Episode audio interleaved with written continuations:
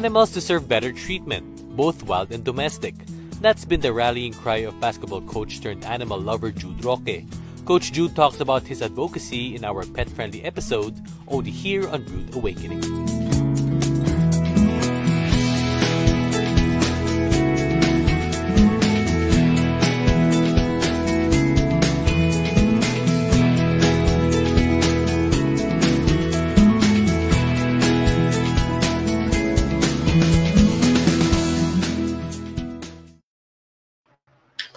Good morning, Brewsters. I'm Mix Bustos, and this is Brood Awakening.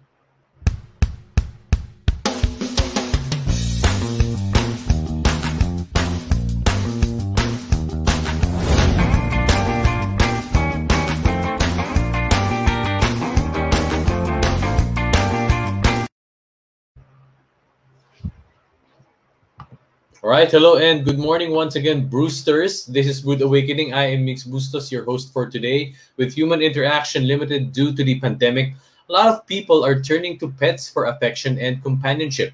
But it's not just pets who we should care about, but the whole spectrum of the animal kingdom because all animals matter. That's been the advocacy of basketball coach Jude Roque for these past few years, and he now joins us on the show this morning. Coach Jude, Good morning. Hindi naman po basketball Hello. pag-uusapan natin, but of course your advocacy when it comes to animal welfare. Coach Jude, good morning and welcome to Brood Awakening. Hey, uh, good morning, guys. Good morning, Migs. Uh, I'm happy to be here and uh, talk about something else, something uh, close to the heart.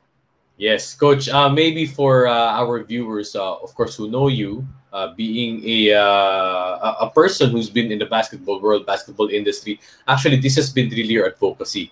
I see it on Facebook, I see it on social media that uh, you really give importance. Actually, hindi lang importance, eh, talagang interest and advocacy mo itong animal welfare. But before we get into that, Coach Jude, when did your love for animals start? Kailan ka unang nag-alaga ng mga pets?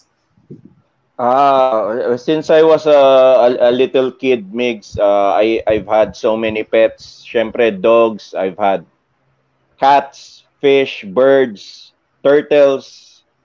I even have a turtle. Buhay pa hanggang ngayon eh. I think I had him uh, when I was about 12. Wow! So medyo, yeah, matagal na panahon na. So, Uh, ano na ako ngayon eh. So 28 na ako ngayon kaya matagal-tagal na. 16 years old na yung turtle mo. Oo. Pero coach, what was Oo. the influence? You mentioned uh, around can you tell us more stories uh, from your childhood? Uh, what was the what, why you were why were you influenced? What was the influence and how was it like growing up maybe with you and your family?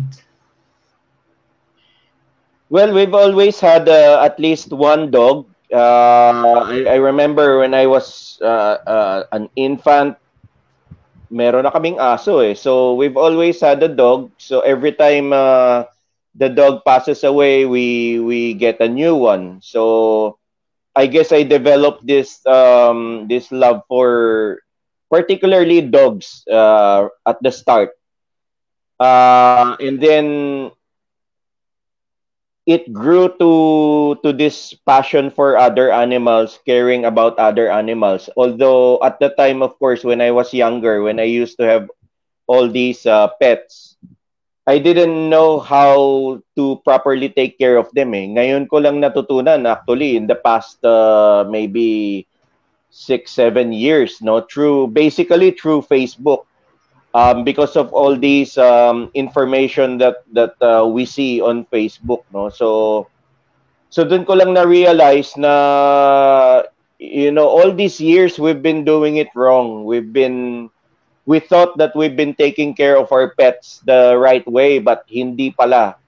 And um, I think a lot of people also um, don't don't really or a lot of people take for granted what what their animals feel no? Para dapat pala ang treatment natin sa kanila is is the way we also treat ourselves. Kung ano yung nararamdaman natin ganun din yung nararamdaman nila. And i think that's something that uh, people must be educated on Bakit coach? Ano yung tingin nyo? You mentioned that uh, you've been uh, taking care of animals. Uh, you, you mentioned that ever since as uh, you were a little kid, you've been taking care of animals. But that's only until recently, just a few years ago, that you started taking quote unquote seriously about animal welfare, learning more things that you haven't learned before. Uh, what are the things you mentioned that dati pet owner ka, And then ngayon talagang nag-advocate ka for animal welfare rights. Ano yung mga na-realize mo, Coach, along the way? Mga natutunan mo along the way? Uh, well, uh, uh, as a start, let's say aso, no? Let's talk about dogs muna because that's that's what I guess most people have. Um, well, before we don't used to to care whether we we leave them in the cage for you know a longer period of time or or if they're in in a if they're in chains 'di ba? Parang okay lang 'yan na uh, aso naman sila eh. 'di ba? For as long as we feed them we give them uh, water ganyan paliguan from time to time okay lang 'yan. Uh, but but that's not really it because if we put ourselves in their shoes can you imagine uh, being in the cage for for almost the entire day or in chains in chains. Um, even up to now pag nagdrive ka in in streets you will notice uh, some dogs are in chains. Uh, ang ikli nun tali they could barely lay down and then they're they're exposed to the extreme weathers. It, heat of the sun or kahit malakas ang ulan makikita mo may mga asong hindi hindi nire-release no? Nandun lang sila. And then they you can see that they don't have uh, water sa tabi nila no? Kahit mainit. These little things i think a lot of people take for granted. But if you put yourselves in their shoes can you imagine 'di ba being exposed to the sun ganun kainit wala kang tubig? And you can't even rest. You can't even um because the the chain is not long enough for you to to sit down or lay down, no? So napakahirap. Eh, kaya lang itong mga aso nasasanay na lang but it affects their health. Yung yung buhay nila hindi tumatagal because of that. And I think people must be educated. If you want to take care of an animal, uh, regardless of what kind of animal, you have to learn how to properly take care of the animal and you have to take to heart ano yung nararamdaman niya Remember, Mix, um, when was this? I think maybe 20 years ago, that there's this uh, Japanese toy. Alam mo yun? Tamagotchi ba tawag doon? I, I forgot. Yes. Yes. Yes. Di, di ba, yun, pagka hindi mo nabantayan, mamamatay and it's just a, it's just a toy. Di ba? It's the same with, with, with real animals. Di ba? If you don't take care of them, if you don't, um, spend enough time to to look over their well-being they're gonna eventually die. They're gonna get sick first. Unlike yung tamagotchi mapapansin mo na lang ay patay na. 'di ba? Pero yung animals they gradually die. That's the thing. And uh, it's it's a slow and even in some cases painful death. And i think this is something that um, all pet lovers or or, or pet owners um, must realize, must must know. Take time to to study or, or to learn how to properly take care of your animals. Kasi yung dogs madali pa nga, yung cats madali pa nga eh. But ngayon ang daming tao, they they they uh, take care of different animals. May mga reptiles, may mga let's say hedgehogs, hamsters. Iba ang pag-alaga sa mga to eh. You cannot you cannot apply kung ano yung alam mo for dogs and cats to these animals. They have specific needs. So you have to learn these things. Kaya napaka-importante. That's why yung Facebook really and social media um, have been very helpful in terms of um, spreading information uh, this is why I take advantage. So every time I, I encounter something that I believe that will be informative to people, I just share. And uh, natutuwa naman ako because there are many of my of my friends that also share. And uh, I think it helps. At least uh, that li- small contribution uh, we're able to do. Mm. Coach, marami ako mga tanong dun sa mga kinwento mo sa amin no, about your observations. Una-una, Coach, um, you, you mentioned nga that there are still um, kumbaga, cases or maybe we still see some dogs in the streets na yun nga, hindi quote-unquote naaalagaan. Diba? Why do you think mm-hmm. so? Bakit ganun pa rin ang, ang mentality ng kung kunwari meron mong may-ari doon? Bakit short yung leash? Bakit pinapabayaan lang doon? Bakit hindi naaalagaan? Um, by now, hindi ba siya quote-unquote nagiging common sense dahil nga uh, yung education o yung awareness ng animal welfare ay medyo widespread na. What do you think about that, Coach?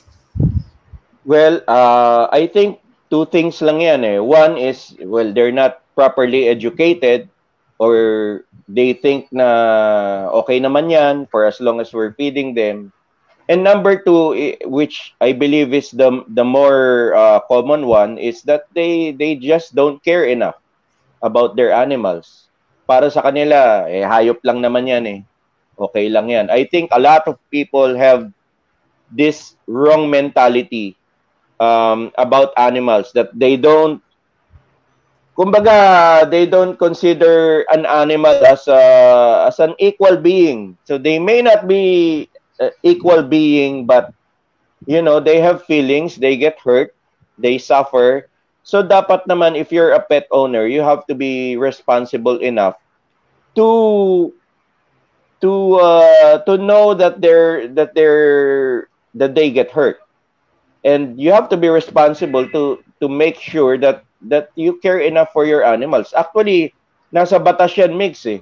Kaya lang hindi naman na i-implement ng maayos, no? The the Philippine Animal Welfare Act says that you are responsible if you're a pet owner or if you have an animal or or if your business is um, you know breeding or or um, um, you know uh, yeah breeding animals for for let's say livestock you have certain responsibilities. Like you have to make sure there's enough food, fresh water, shelter, and that they're free from harm, they're free from uh, exposure to extreme weather, yun mga ganyan, no?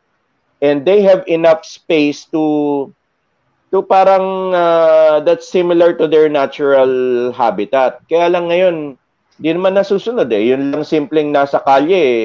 Yung aso hindi makahiga. That's already a violation of the Philippine Welfare Act. But nobody is really implementing it eh. Wala naman nanguhuli eh. Over the years, di ba? Wala naman tayo nabalitaan na, oy, pwede kang makulong dyan or, or ma-fine because yung aso mo nakatali buong araw sa init ng araw. Wala eh, di ba? Wala namang, there's no, uh, ano, execution of the law eh. So I think that's a problem. So the people, they just, you know, they just do whatever. They don't, they don't care or or because they're not afraid na okay lang yan. So, kawawa talaga yung mga animals. Mm-hmm. Coach Jude, meron ka na bang mga na-encounter na friends or peers that may not be animal lovers or pet owners from the start? But how did you influence them or how were they influenced by you? Well, there have been uh, a number of friends that uh, that uh, asked me for their for my opinion about certain things to take care of their pets. So let's say uh, they have a dog that that uh, has certain symptoms of mga disease, ganyan. Marami nagtatanong sa akin. But of course, I'm no expert naman. I'm not a vet. So usually, I just refer them to to a vet or um, so I tell them to to to search over the internet for the particular case kasi everything now is available on the internet. Eh. If you want to know something, uh, it's easily available on the internet. Uh, kaya lang they assume na since I'm an advocate, yeah, I'm uh, I'm very active in in you know sharing uh, animal welfare stuff that I I know certain things. Maybe I do, but yung may mga particular things na better to ask the experts kasi ayoko naman magsabi rin ng ng mali. And then there are also cases wherein let's say I notice nag-post may isa akong friend nag-post ng photo or ng video na may napansin ako na parang kawawa yung pet nila, I also ano, I also um, message them and tell them, "Hey, uh, baka you can do something kasi I noticed na ganito." There have been a few um, times na ano, na meron akong kinol yung attention nila. Mm, yes, yes, yes. Okay. So that's part eh. 'Di ba, coach? If, yes. if alam mo naman kung ano yung tama, so I mean, maybe it won't be a cause of friendship naman. If you be able to call out na kung meron siyang kahit pa paano pwedeng i-improve na ginagawa. Sabi nga ni Charlotte Weber Torres, I am one, always been an animal lover, but Judas always helped me understand them more and give more consideration to what animals feel and need. Thank you so much, Charlotte, uh, for your comment. Thank and you. guys, please do, if, if you have comments, please do uh, type them here in the comment section. If meron kayong katanungan kay Coach Jude, uh, please do ask them right here in the comment section. Coach Jude, also, um, I just want to ask, maybe from your from your backyard, maybe our viewers are uh, interested. What kind of pets, uh, what kind of animals do you have right now? Okay, I have uh, four dogs right now. I don't have a very big space kasi I wish I could uh, adopt more dogs. Uh, but right now I have four dogs. One of them I I've had since I was uh, younger. So senior na siya, very senior. So yun aso na yun, uh, we bought her uh, when she was a puppy pa lang. But the three other dogs are either adopted or rescued. Yeah, I have one dog na rescued from our own street and two dogs that were adopted. And then I I have five cats. Well, when I say I, I mean the family, no? Kasi madalas yung yung niece ko yung ano eh. Pagdating sa cats, yung niece ko yung nagdadala ng mga rescued. So we have five cats, all all are rescued. And then um, we have one hedgehog which uh, was adopted I think 3 years ago. And then we we recently adopted a hamster ito lang, a few days ago lang. And then yun nga, yun, yun turtle. I, I still have the, the old turtle, buhay pa siya. Um, well, when I when we got the the turtles, apat yan eh. And then some of them uh, died already. May naiwan pang isa. Meron pa ba? Yun. Coach, you mentioned kanina na iba-iba yung pag-alaga sa iba yung, well, dogs and cats more or less maybe similar and that's common mm-hmm. to maybe uh, uh, kumbaga, pet owners or animal owners. Pero you mentioned you have a hedgehog, may turtle ka, meron kong hamster. Paano coach nag-iiba yung pag-alaga mo sa kanila? Well, for example, yung hamster. well, a lot of uh, hamster owners, they just put them in small cages and then uh, they put some toys, But uh, hamsters kasi, I found out they're they always want to escape. They always get easily bored.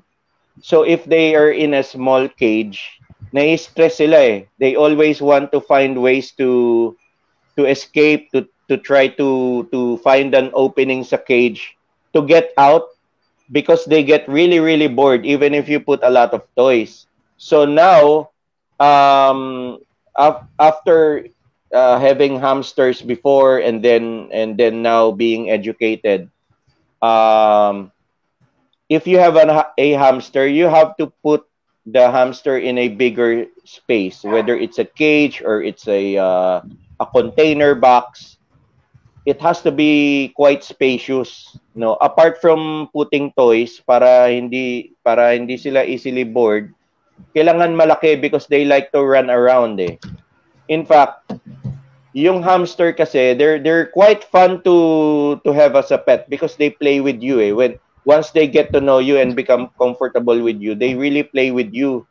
Sometimes they ask they ask to be to be taken out of the cage and they will play with you. But ang hamsters are escape artists. Once na malingat ka ng konti, mawawala yan eh. Ang galing. Mm. So, these are things that that um, I think hamster owners must know. Because if not, especially if you have a house na madaling magtago or or baka may yung mga ibang singit-singit, may mga butas palabas, no? Wala na. It's gonna be hard to to find the hamster kasi ang galing talaga. So you can play with them but always have your your eyes on them because they they're gonna really find ways to escape. They're very playful in a sense, no? Takbo ng takbo 'yan. Uh, and then they're easy to feed kasi kahit ano kinakain yung ganyan. Um, ano pa ba? What about the hedgehog coach? Yeah, yung hedgehog naman, uh, well, they sleep most of the time. Pero parang hamster din. Eh, very similar. They, they're uh, usually active yan sa gabi. Uh, parang hamster. Uh, yun din, uh, they need a bigger space because if you don't give them a big space, even if they don't run around like a hamster, mananaba sila eh kasi they need the exercise too. Uh, ang maganda lang sa hedgehog, they're not like hamsters na madaling mawala, na mabilis tumakbo and then masyadong maliit and they they can really squeeze uh, themselves in any opening yung hamster. Ito hindi, yung hedgehog hindi. So hindi mo kailangan bantayan all the time, pwede mong ilapag lang sa floor eh, so that they can walk around and then later on put them back in their ano in their uh, in their box uh, and then there are certain food kasi na na nutritious to them but there are also certain foods na bawal sa kanila. Yun yun importante din. Kasi if you don't know like for example yung yung grapes daw um, masama daw for hamsters. So, eh, pag hindi mo alam, kasi hamsters, they eat anything eh. Maglagay ka ng fruits or vegetables, they eat. Eh, hindi mo alam, naglagay ka ng grape, masama pala yon. So, the, these little things uh, are, are very, very important. Na I'm, I'm glad now that there are certain organizations that are specific to an animal, like itong hamster. Like when we adopted this hamster, there's this organization they will not release the hamster to you unless you show that you're going to put it in a spacious um, cage. Mm. At saka that that you have this certain certain um, stuff that the hamster will need like nutrition, like yung beddings nila and uh, kung anong pagkain yun yun yung uh, prepare mo for them. Titignan nila yan before they release the animal to you. So I'm I'm very happy that they're doing that because in a way bago makuha nung nung pet owner, educated na siya. Correct. So eh dati wala naman 'yan eh. Before, you know, mix you just go to the pet shop and then just pick the animal that you like and purchase eh. 'Di ba ganun eh. Uh, wala naman hinahandout talaga yung pet shop na uh, this is the proper way to take care of your animal. Wala naman ganun eh. That's why mm. napaka-powerful ng social media now eh. and uh, we're we're using this really uh, as much as we can to to spread to spread the word na teka muna sana let's also care for our animals let's let's uh, be conscious about how they feel how they might feel yun mga ganon mm. uh, Coach Jude, uh, actually question ko rin to. Tanong din ni Julian. Hi Julian, good morning Julian Lapid. How do you take take care of the turtles? Yun nga coach siguro baka yung mga viewers natin uh, curious sila. Wow, yung turtle mo, what's the name of your turtle coach? Pong. si Pong. si Pong. Yeah. Pong si Pong. Pagong. Pong Pagong. Yeah, Shout out Pong. When, when I, you know, when I was a kid, ano na eh, meron ng Pong Pagong. So, I guess doon ko nakuha yun. Pong Dokane, shout out sa'yo. Oo. Oh, Hi, Pong. Si, Hi Pong. Si ito si Pong. Hi Pong. Hi, hi Julian. Hmm? Ah, itong si Pong the Turtle, si Pong Pagong. You mentioned that 12 yeah. years old ka pa lang. 'Di ba? Nasa iyo na siya. How do you Mga take ganon. care of it? Mga 12 ganon. or 14. Yeah. Tsaka bakit matagal ang lives ang ang longevity kumbaga ng lifespan ng turtle? Yes, a lot of reptiles actually, particularly turtles, they they can live for many years. Eh. They can actually outlive you. There are some species of turtles that live up to 100 years. So um, again, it depends on the proper care. Then, syempre, if you don't care for them well, they die also uh, early. You know? But uh, this particular uh, turtle, mukhang healthy pa eh So the the others died for different reasons. May nagkasakit, meron meron uh, well unfortunately there was one time it was able to get out of the pond and then ano eh na napatay nung isang dog namin eh. That was very unfortunate. So natuto rin ako noon but that was a long time ago. I was much younger. Yun na nga no? So sometimes you don't care enough eh to to to make sure that they're well protected yun mga ganyan so we've now made adjustments yun tanong ni Julian um the the turtle now is in a it's not too big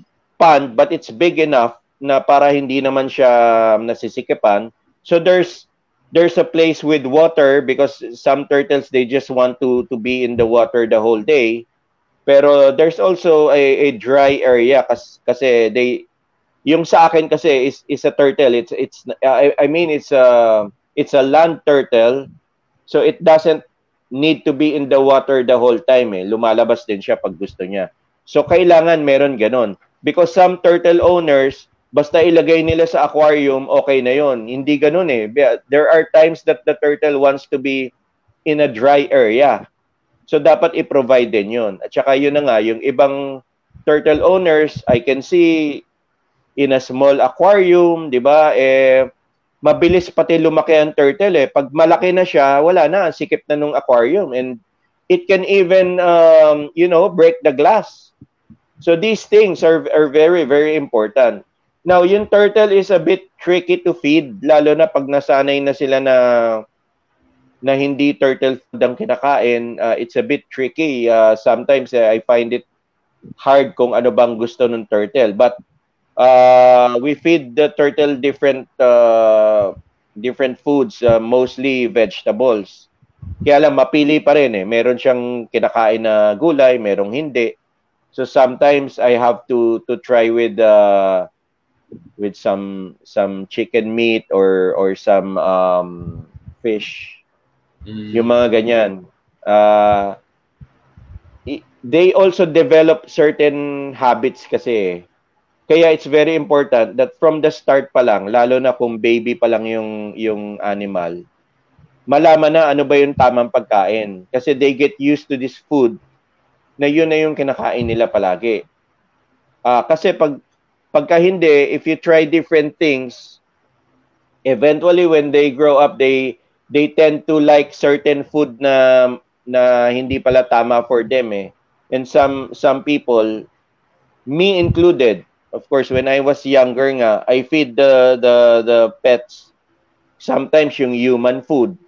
Eh pag nagustuhan na nila, ayaw na nila yung regular food nila. But the thing is, wala walang tamang nutrition yon and some are even harmful to them. So yun mga ganyan. That's why your education talaga is uh, very important when when you take care of an animal. Lastly, Coach Jude, as we're gonna wrap this up, ano ang wish mo?